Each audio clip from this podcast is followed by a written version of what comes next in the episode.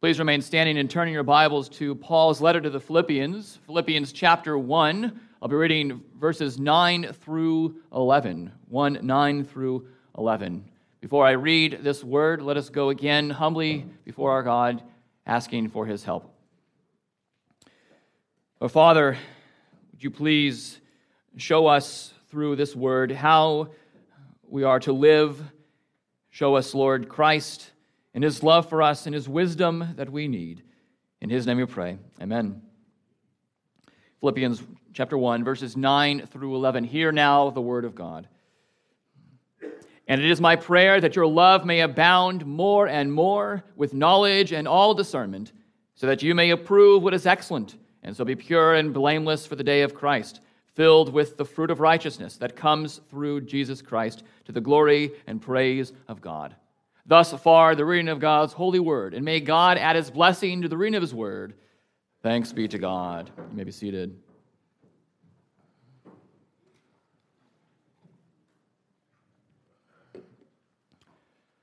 The Puritan William Gurnall, in his book, The Christian in Complete Armor, writes a lot about prayer.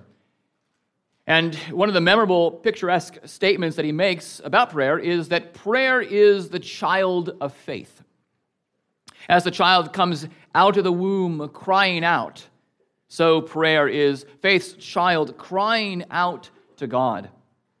Paul, here, a son of his Father in heaven, and always a child, with faith cries out in prayer to his God, to his Father.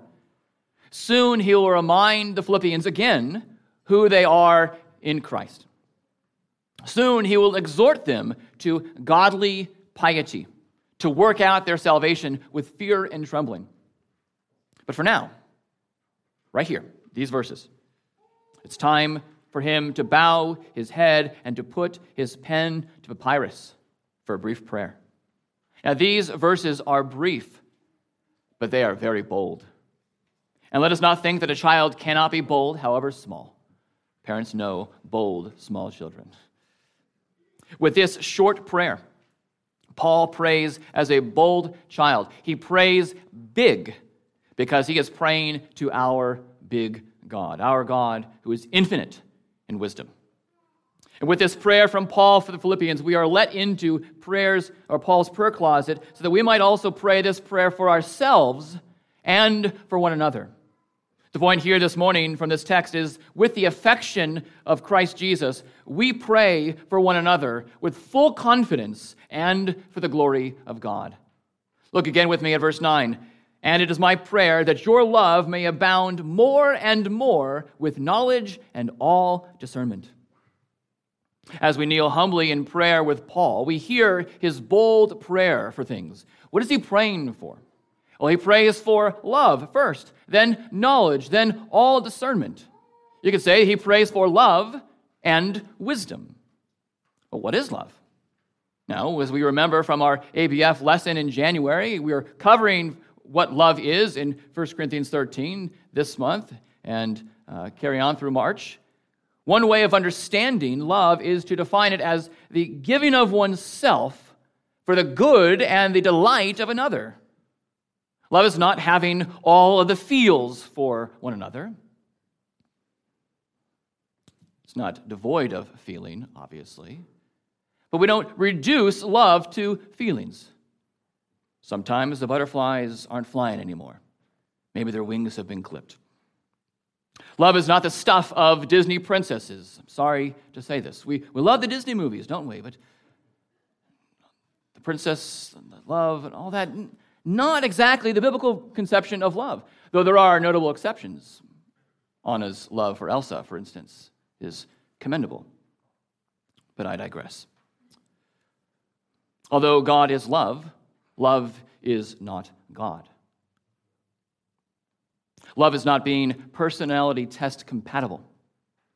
You can't say, for instance, if you are really into the Enneagram, well, I am a, one on the Enneagram. That is to say, I'm a perfectionist. I am, and so I'm most compatible with a two, because twos respect my sense of justice and duty, and I can enjoy a two's emotional warmth. And so that's real love, compatibility of one and two on the Enneagram cycle or whatever it's called. No.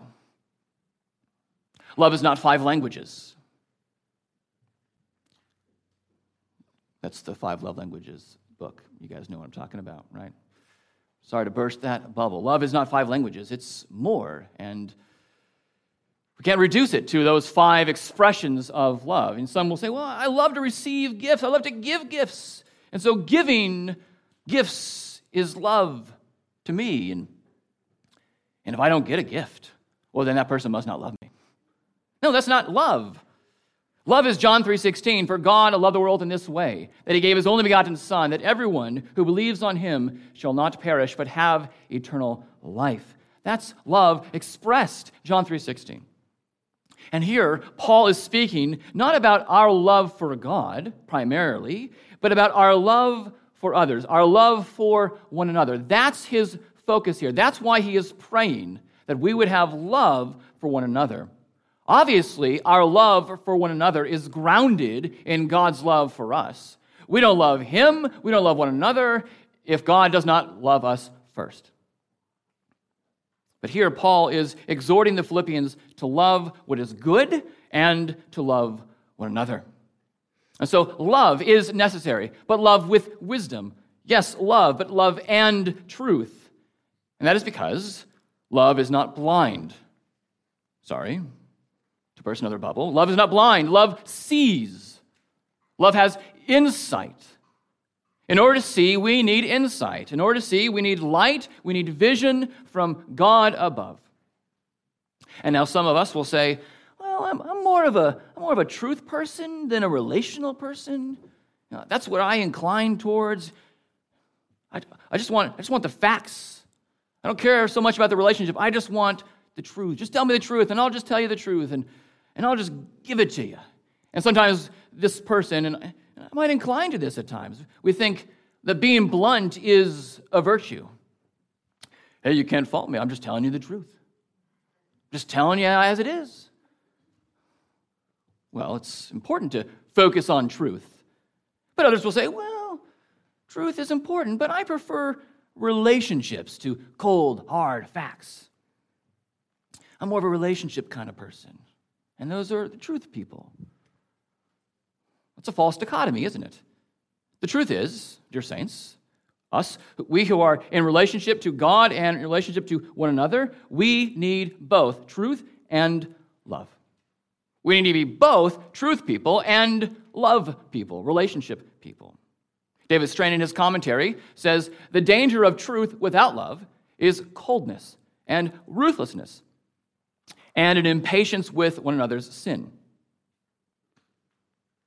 The danger of love without truth is a sentimental inclusiveness that fails to draw biblical boundaries around what is right.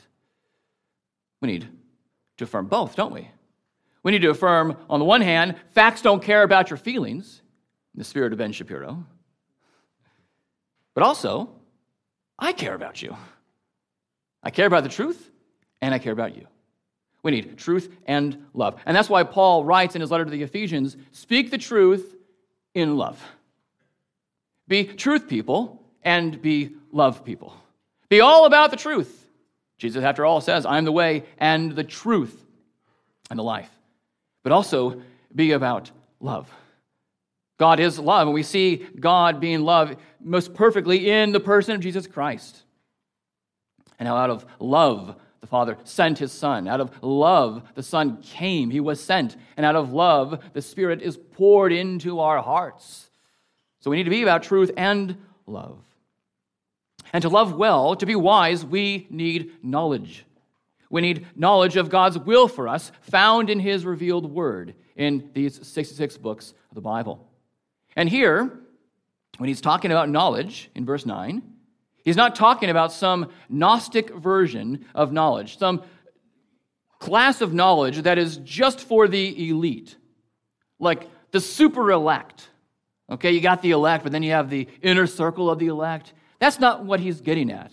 There isn't that kind of parsing out, special knowledge. He's not talking about some expression of divine insight that is for some Christians, but it isn't for others. He's talking about knowing Jesus Christ and Him crucified and risen for all of life, in all things. He's speaking about discernment as well. His prayer for us all is that we have love with discernment, that we have love with wisdom. And this word discernment means to perceive someone or to perceive something very clearly, and so to understand the nature truly. It also has a moral connotation. That is to say, it's insight, it's applied insight to the stuff of moral evil or moral wrong, to know between good and evil. In the Greek translation of the Old Testament, for instance, this word is used in Exodus 28, verse 3. God gave Bezalel, Oholiab, and the other tabernacle workers a spirit of, quote, skill. That's the word here. And that spirit of skill was used to make Aaron's priestly garments and the tabernacle furnishings. And we see this word all over the place in the book of Proverbs. This word speaks of true knowledge. In Proverbs 1 7, it says that the fear of the Lord is the beginning of knowledge. In Proverbs 2:10, there is a need for wisdom in our heart and knowledge in our soul. Their heart and soul acting synonymously, and wisdom and knowledge acting synonymously as well. So Paul is praying for love, praying for knowledge, discernment, praying for love with wisdom for these Philippian saints. What he's saying is, I want you all to understand the truths of this letter these four short chapters, understand the truths of these letters, and make sound application of these truths to your daily life and in all of your relationships with one another. And that's his message to you today as well. Know these truths, know the Word of God, and apply this Word in your daily life.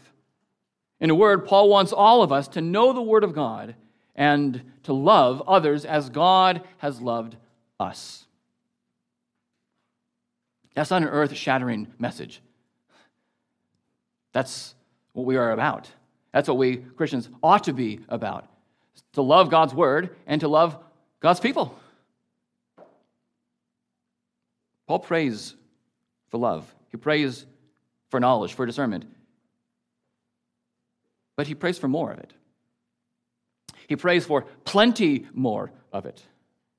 If you're in a relationship, and by that I mean any kind of relationship with a human. I'm not talking about your fond relationships with chickens or bunnies or cats. If you're in a relationship with a human, there is a difference between what is said and what is heard. You know this. Or are you always perfectly communicating to someone and that person's always perfectly understanding you? If a wife, for instance, says to her husband, I need you to listen to me. He can reply in at least one of two ways. I am listening, my dear. Come on, give it to me. Tell me. Or, what, do you think I'm not listening? What kind of husband do you think I am that I would fail to listen to you, my wife? The wife of my youth? My beloved? You must think I'm a nasty husband. How dare you think that of me? Okay, so two different responses, right? Maybe the wife says, I wasn't assuming that at all. I just, I just have something to tell you. Just want you, just want to tell you something. And sometimes we get into a conflict because we're assuming motives, we're assuming something. And sometimes we tell people to do things. And they mistakenly assume that we're telling them to do these things or to know these things because we don't think they know them or because we think they don't do them. But this is not what is going on here with Paul. In Paul's prayer for the Philippians, he knows it. None of them, in other words, could rightly object as he's praying, Whoa, whoa, whoa, Paul, stop your prayer right there. I know you're praying to our God, our Father in heaven, but let's get something straight here. Are you saying that we don't know the truth, Paul? Are you saying that we don't love one another? If they actually objected to that, he would say, No, I'm not actually saying that at all. I know you love. I know you have truth. I know you have discernment. I know you are wise. Love is present. Knowledge is present. Discernment is present. I'm just praying for more of it. I'm just praying that you would know it more, that you would love more, that you would be more discerning, more wise. That's what I'm praying for. So calm down. All of this is present, it's just not perfect. So he is praying that all of this would abound. He said, I want your love cup to overflow for God and for one another. I'm praying that your knowledge would abound, that you would be especially knowledgeable and discerning in matters of truth, rightness, wrongness. He's saying, I'm praying that you will not be satisfied when it comes to love and truth where you are right now in your life. That's a, that's a godly discontentment. I hope none of us is content with our relationship with our walk with the Lord right now. Because if you, if you are content with that, what you're saying is, yeah, I know enough. Yeah, I know God as well as I could. Yes, I love as well as I can. We're not saying that at all, are we? I hope not. That's a good kind of discontentment. That's not the kind of contentment that he is exhorting us to have in Philippians 4, which we'll get to soon enough. He said, I want you to abound. But it's more than that. Literally, it's more than that. He is being doubly emphatic here. Now, he uses the word more four more times in this letter. Just a couple verses later, in chapter 1, verse 14, he says, What has happened to him has served to advance the gospel, to spread more the gospel. In chapter 1, verse 23, he says, Departing and being with Christ is far better. The word there, far, is more. Just in English, we don't say more better, unless we want to get a slap on the wrist from our English professors or parents. In chapter 2, verse 12, he says, Work hard, brothers, and much more in my absence. In chapter 3, verse 4, he says, I had more confidence in the flesh than anyone, anyone else ever had. So he uses the word more four more times. But of the 81 times that this word more is used in the New Testament, it's only duplicated here. That is, only once in all the New Testament do we have the phrase more and more as we do here. There must be something that Paul's up to. He's saying, I'm not praying for you just to love. Of course, I'm praying for you to love. I'm not praying for you just to love. I'm praying for you to abound in love. And I'm not praying for you just to abound in love, but I'm praying for you to abound more in love. And get this, I'm not praying for you just to abound more in love, but to abound more and more. That's what he's getting at. He's saying, keep going, keep adding, keep ascending, keep growing. Providentially, someone sent me an article last night. A friend sent me an article called The Single Most Encouraging Thing for a Pastor. And as a pastor, I was interested. Got the, you know, had the clickbait. I, I was baited. What is the single most encouraging thing for a pastor to hear? And before I read the article, I, I answered the question myself. And the, the pastor says three things it's not. It's not numbers. Believe it or not, I think, anyways, a faithful pastor's most encouraging thing is not when there are more butts in the seats. Okay? Yes, more people can be a blessing. But more people are also can also contribute to more problems because there you got more sin, more dynamics, more complexities. Yes, numbers are helpful, they're encouraging, but they're not the most encouraging. Another thing it's not the most encouraging thing is loud singing.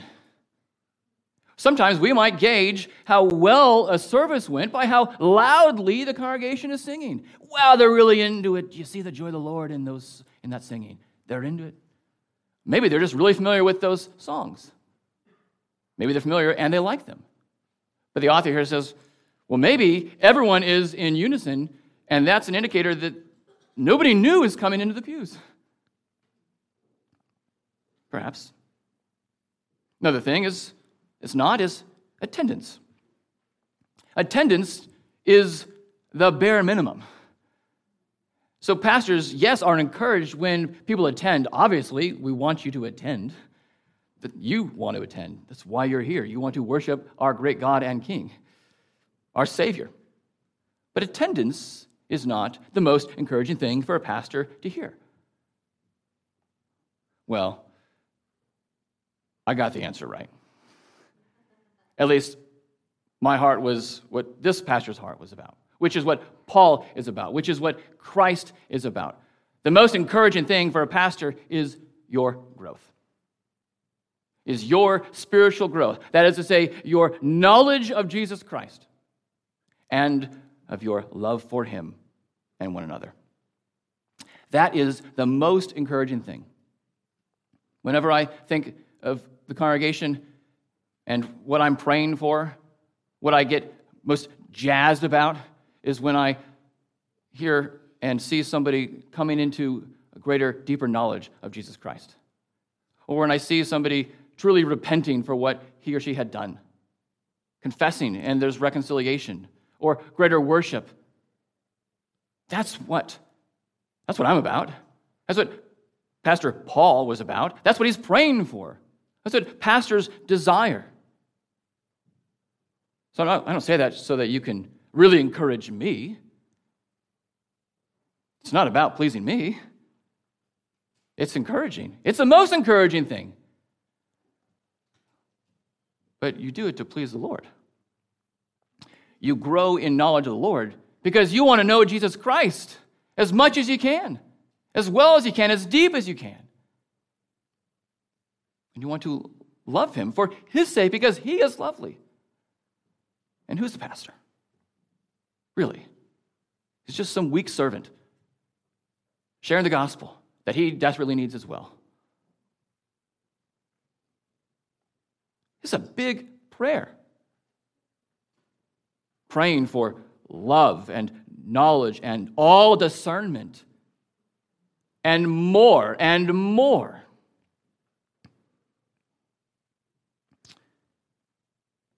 So I told you, Paul's praying a very big prayer. And he's praying this for God to answer. Notice that Paul is not praying to the Philippians because he's not an idolater. He's praying to God for the Philippians. And those prepositions, to and for, are essential. We pray to God for one another. This prayer assumes the Philippians and our inabilities, the Philippians and our remaining weaknesses. We need this big prayer. We are not perfect in our love. We're not perfect in our knowledge. We're not perfect in our discernment. We, don't, we can't say, Yes, I have all discernment. I have all knowledge. I've got all love. We can't say that. And even if we had a moment of perfect love, just a moment of pristine knowledge, a moment of perfect discernment, if we had a moment of that, our perseverance wouldn't be perfect. We don't persevere in love and wisdom, do we? Not perfectly. We are tempted. We have the tendency not to press on, not to strive, but instead to be passive. The spirit is willing, but the flesh is weak. Faithfulness is hard. Perseverance is a challenge growing in love for God, in love for one another, growing in truth, growing in knowledge and all discernment is a whole life experience and challenge.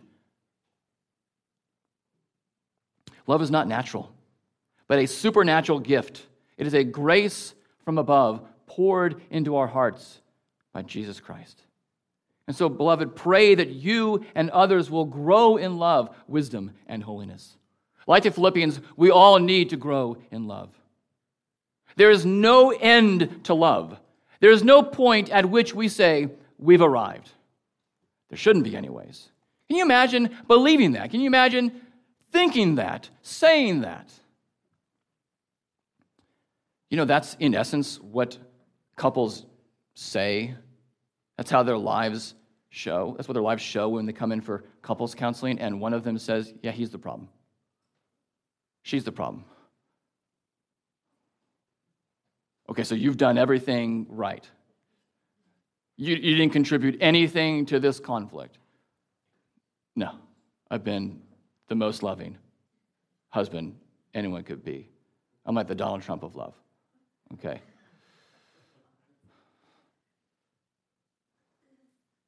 Of course, nobody's going to say that. And this is not to say that some don't bear a greater responsibility or guilt when it comes to certain conflicts. But A marriage takes two, and there are two sinners. When sinners say I do is, the is a great marriage counseling book. When sinners say I do. So expect there to be sin. Expect then there to be the need for growing. None of us can say, Yeah, I've looked at 1 Corinthians 13 and I've, I've taken the love test. I've put my name there where the word love is. Love is patient. Michael's patient. Love is kind. Michael is kind. And how I rate myself, I give myself, well, a 10 out of 10. Look at all of those, and yes, I'm right there. I'm maximum love, maximum truth, maximum wisdom. Sometimes we act that way when we essentially say that we've not done anything wrong, that there was no sense in which we have contributed to the problem. John Chrysostom says there is no limit to love. One who loves and is loved in return does not want that love to stop, but to increase. Now, when I lead new couples to their wedding day, for weeks they have declared how vast, how deep, how rich their love for the other is. And I don't challenge them on it. I don't say, yeah, I don't believe it. I don't do that. I take them at their word, but I also pray for more. I often pray for them that the love that they have for one another right now will pale in comparison to their love for each other in 10 years, 20 years, 30 years, 40 years, 50 years of marriage.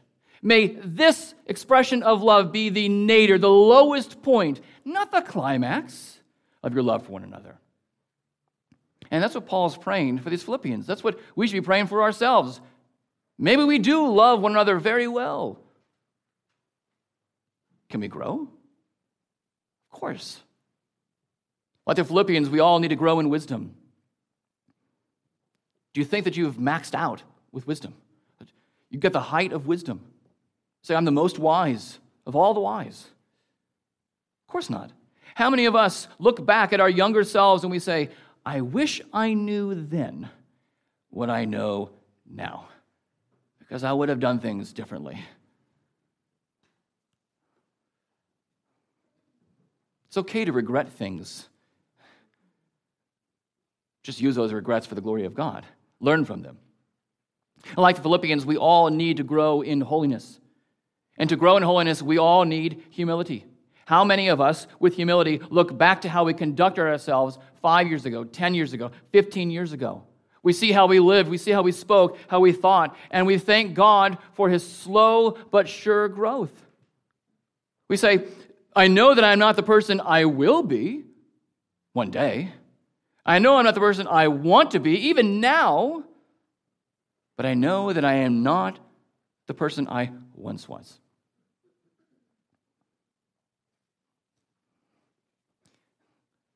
I think it was in the morning worship when I gave an illustration of a particular uh, husband and wife relationship, and uh, the, the leaders of, this, of church had um, advocated for divorce. Julia, I think is the name I gave her. Is that right? Does that sound like a. Yeah, okay. This is a real person, not, by, not the real name. And I've been following this, this relationship for last number of months, and it's just one heartbreak after another. And just yesterday, there was an opportunity for the husband and wife to get together to uh, to come to the same room for a conciliation meeting. And the wife, after saying she was going to attend, refused. And there's evidence that um, she is going back to a, a past boyfriend, ex boyfriend or so. But this morning, as, as I was um, getting things ready, I got an email from the husband, and he said, Here's a, here's a note I'm going to send my wife as a, as a last resort because she's not going to speak she's not speaking to me but will you check this out see if see if i can add anything and he's pleading with her expressing his love for her confessing his own sin that uh, he knows he had caused her great great hurt. But one of the things he says in the email this note is i'm not the man i was three months ago i'm not going to be the same man six months from now I won't be the same man a year from now. And how can he say that? How can he speak so confidently? It's because he has the Spirit of God indwelling him. He knows that he is a sinner. But he also knows that the Spirit hasn't left him, hasn't forsaken him, that Christ continues to work powerfully in and through him. However, this relationship shakes out, if it ends in the dissolution of the marriage, which seems to be the case, the Lord will work in him. That's the same kind of confidence we all should have for ourselves. Yes, God will continue to work in us. We will continue to grow in love, continue to grow in wisdom and in holiness. Surely we can say with Paul, as he says in chapter 3, verse 12 of this letter, not that I have already attained or am already perfect.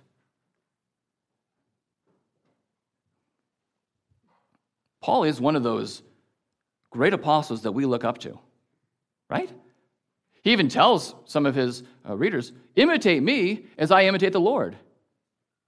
His conduct is exemplary. It is above reproach. It is godly conduct. And maybe some of us say, I, I wish I could, I wish I could have the faithfulness, the courage, the boldness, the, the, the commitment to truth, the, the love, the, the tears that Paul has for these people. What a standard to meet. Could I ever reach Paul? And we forget there's an infinite chasm, there's an infinite distance between Paul and Jesus Christ. Paul loved, Paul was wise, Paul was holy. But Christ is perfect. He's God. Perfect love, perfect wisdom, perfect holiness. So I think we can grow more and more. And we should be praying that we would abound and that one another would abound more and more with love and knowledge and all discernment. How do we grow in love and wisdom and holiness? We start with big prayers like this to our infinite God. Why pray this prayer? What is Paul's end game? What is he praying at?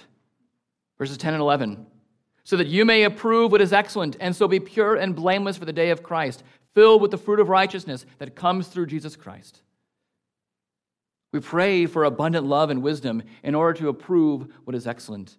To approve what is excellent is twofold. It is on the one hand to love the law of God, and on the other to love the people of God.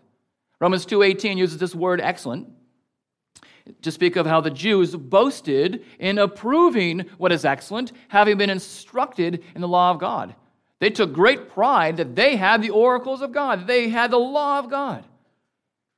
And it would have been great, Paul says, if you have it and you actually obey it. But actually having it and not obeying it puts you in a worse position than that of the Gentiles. You had the truth and you rejected the truth. But it is excellent to be instructed in the law of God. In Luke 12, 7 and 24, Jesus tells us that we are of more value or of more excellence than the birds.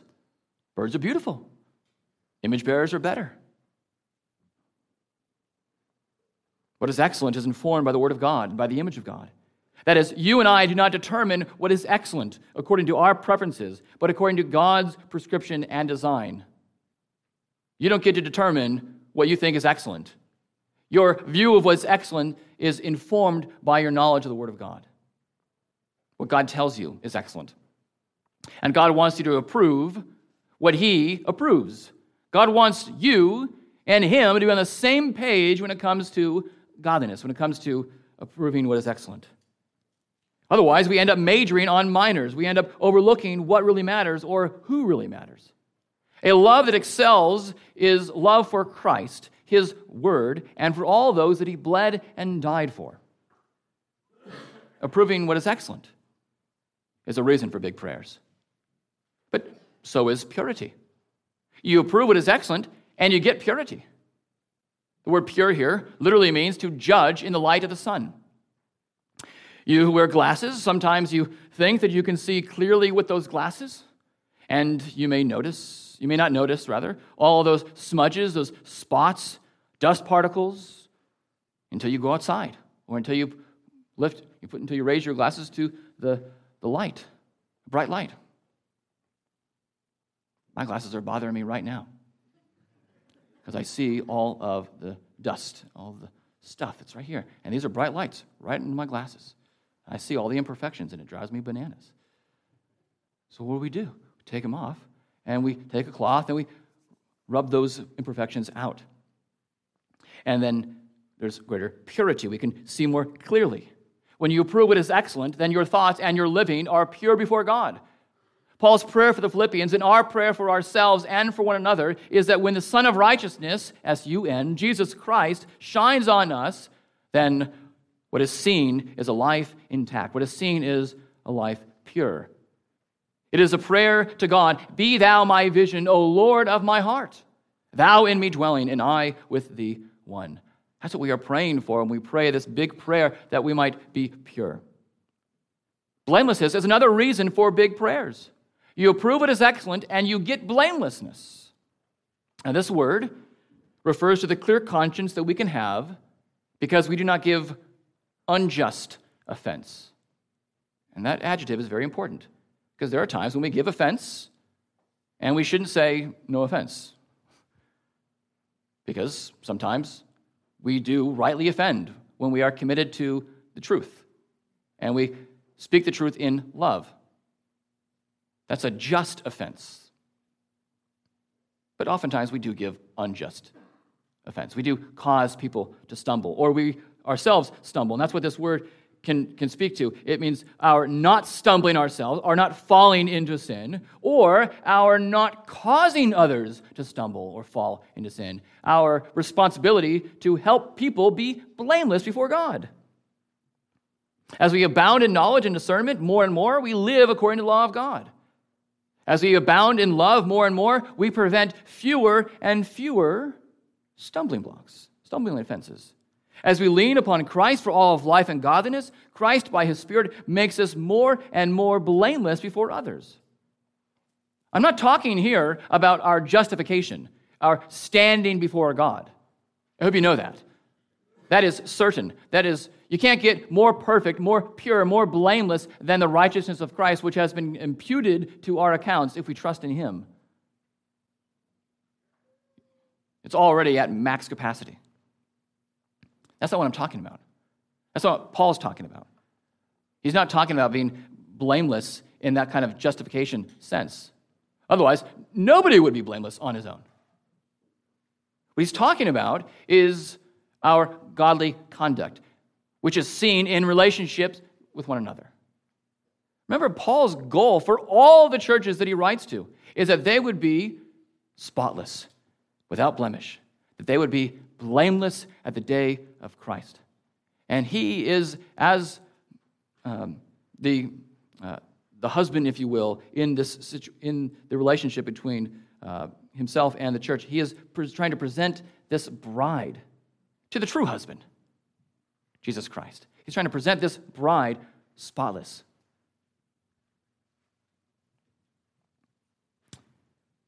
And then there's the fruit of righteousness. When you approve what is excellent, you get the fruit of righteousness. Here, Paul is speaking about the fruit of righteousness, which is holiness. This is the life that is right with God. Having been justified, we now walk in holiness. Because of our union with Christ, our lives now bear righteous fruit in keeping with repentance. We now have a, a holy harvest is coming out. David Strain in his commentary says Christ is both the means and the end. That is to say, Jesus is the way, the means by which I become more and more holy in my conduct. But he's also the end, he's also the goal. My goal isn't to be anyone but Jesus, it's to be like him. He is my Savior, he is the lover of my soul. I am dear to him, he's precious to me. I want to be more like him. All of these are beautiful reasons to be in constant prayer for yourselves and for one another. So, why abound in love? Why more and more knowledge and discernment? Why approve what is excellent? Why be pure? Why be blameless? Why bear the fruit of righteousness? Why? We have the answer at the very end of this prayer to the glory and praise of God. All of the above abundance isn't for ourselves, but for our Savior, Jesus Christ. What do we have that we were not first given? He made us, He saved us, He sustains us, He is working in us that which is pleasing. And so he gets all the praise. What good is love if it is not to the glory and praise of God? What good is knowledge if it is not to the glory and praise of God? What good is all discernment if it is not to the glory and praise of God? What good is approving what is excellent if it is not to the glory and praise of God? What good is being pure if it is not to the glory and praise of God? What good is being blameless if it is not to the glory and praise of God? What good is the fruit of righteousness, which is holiness, if it is not to the glory and praise of God? It's nothing. That's what Paul says in 1 Corinthians 13. What does an adult child who is thankful for her upbringing say at her mom's birthday party? Or what does a son say on Father's Day to his dad who has raised him up in the Lord? Or what do we all say at family reunions or at wedding speeches or at funerals with tears of joy during those eulogies? What do we say at these important moments? We express thanks because of how our father or our mother showed us the way, never gave up on us, put in all that investment, and made us even a fraction of what they were in life. We say to everyone who has ears to hear anything good you see in me, it's because of mom, it's because of dad. How much more so shall we give thanks and turn all glory and all praise to our Father in heaven? And so let us pray these big prayers to our big God because he deserves big praise, all the praise. Amen. O God, our Father in heaven, help us by your Spirit not to misuse or profane your holy teaching by wrongly interpreting its meaning or by neglecting its application. Instead, may this holy teaching build us up in the faith of Jesus Christ, so that we may always abide in him and be diligent in prayer and supplication. May our whole life, Father, be devoted to doing good and to helping our brothers and sisters, with the goal of learning to grow more and more in the grace of our adoption, which you, O Father, daily confirm to us. We pray these things, Father, in the name of our in the name of your only begotten Son, Jesus Christ our Lord. Amen.